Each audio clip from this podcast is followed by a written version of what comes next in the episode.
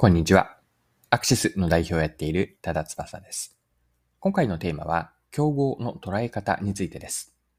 面白いと思った丸亀製麺の調査結果からマーケティングに学べることを見ていければと思います。それでは最後までぜひお付き合いください。よろしくお願いします。はい。今回ご紹介したいのは、ある調査結果なんですが、これはスパコロという会社が独自に調査した丸亀製麺の競合調査についてです。でこれはスパコロがリリースを出していたんですが、ちなみにスパコロというのは、ロイヤル顧客の反応可視化ツールを提供する会社です。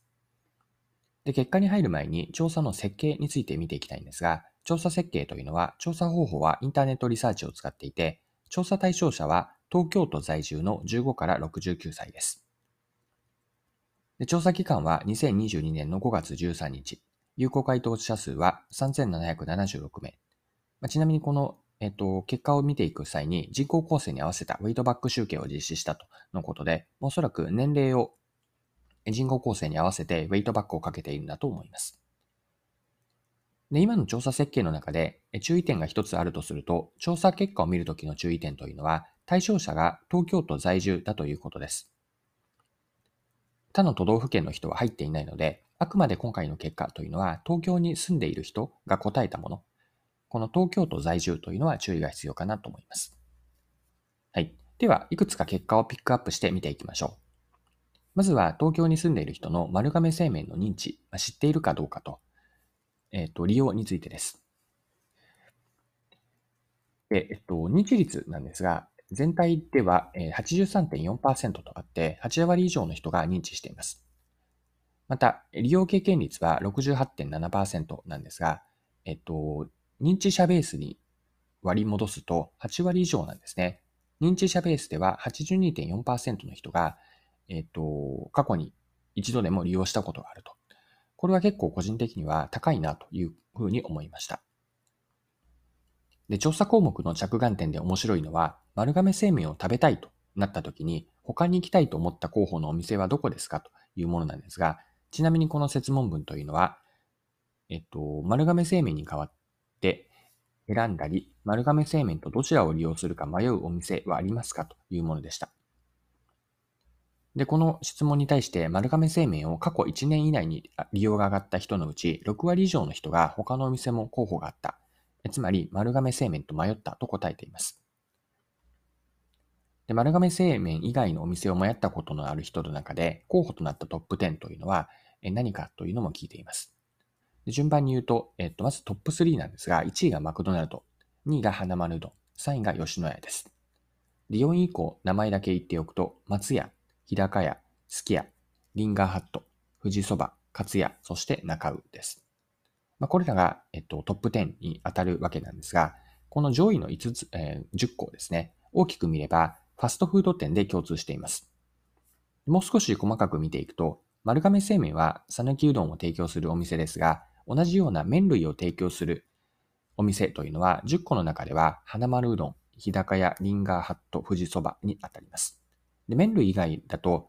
うんと、1位がマクドナルド入っているんですが、それ以外では吉野家とかなどの丼物が入っているのが興味深いです。で、丸亀製麺以外を迷ったことのある人というのが、では丸亀製麺以外を選ぶときの状況について、どういう状況で丸亀製麺以外を選んだり、迷っているかというのを聞いています。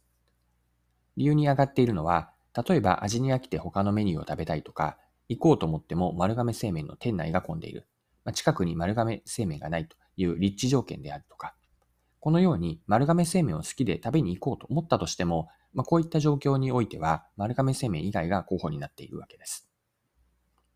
はい。でここから今の話ですね。競合の話、どういう時に、えー、競合を選ぶかといったところから、えっ、と、競合設定の方法について、この後後半では見ていきます。丸丸亀製麺以外の候補となるお店というのは、お客さんの立場で見た自分たち、つまり丸亀製麺の競合になるんです。もし自社の競合を麺類を提供するファストフード店と捉えていれば、視野の狭い競合設定になってしまいます。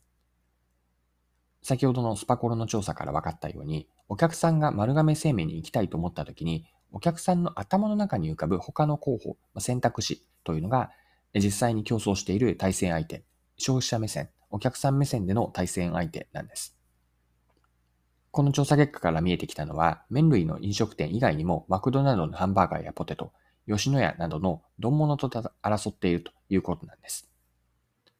はい。では最後にですね、今回の話から学べることを整理しておきましょう。一言で表現をするなら、学びはお客さんの視点で競合設定をする重要性です。まあ、自分たち、これは売り手とも見られますが、売り手の競合の捉え方というのは必ずしも買い手であるお客さんと同じではないんですよね。自社商品やサービスを欲しいとか、今回で言うと食べたいと思ってもらった時に、お客さんの頭の中はどうなっているのか、他に候補は何があるのかなんです。で、これを知るためには、結局のところはお客さんに聞くしかありません。売り手の独りよがりで競合を勝手に決めるのではなくて、お客さんの視点で競合を見極めるの見極めるのがマーケティングでは大事です。はい、そろそろクロージングです。今回は丸亀製麺の競合調査を取り上げて、マーケティングに学べることについて見てきました。最後にもう一度まとめの部分ですね。学びの部分、まとめておきます。競合視点での、えー、ごめんなさい、顧客視点での競合設定というのを見てきたんですが、売り手の競合の捉え方というのは必ずしも買い手であるお客さんとは同じではありません。お客さんが自社商品とかサービスを欲しいと思ってもらったときに、お客さんの頭の中にある他にある候補、選択肢は何か。これが実際の競合です。で売り手が競合を勝手に決めるのではなくて、お客さんの視点での競合の見極めがマーケティングでは大事です。今回も貴重なお時間を使って最後までお付き合いいただきありがとうございました。それでは今日も素敵な一日にしていきましょう。